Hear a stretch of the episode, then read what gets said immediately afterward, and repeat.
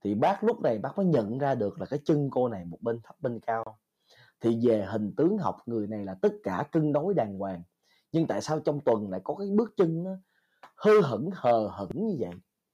Thì bác mới vô nói với cái cô à, chủ nhà đó là đứa, là cái cô này có khả năng sẽ gặp chuyện. Thì đúng giờ đó, khắc đó đừng để cổ ra khỏi nhà.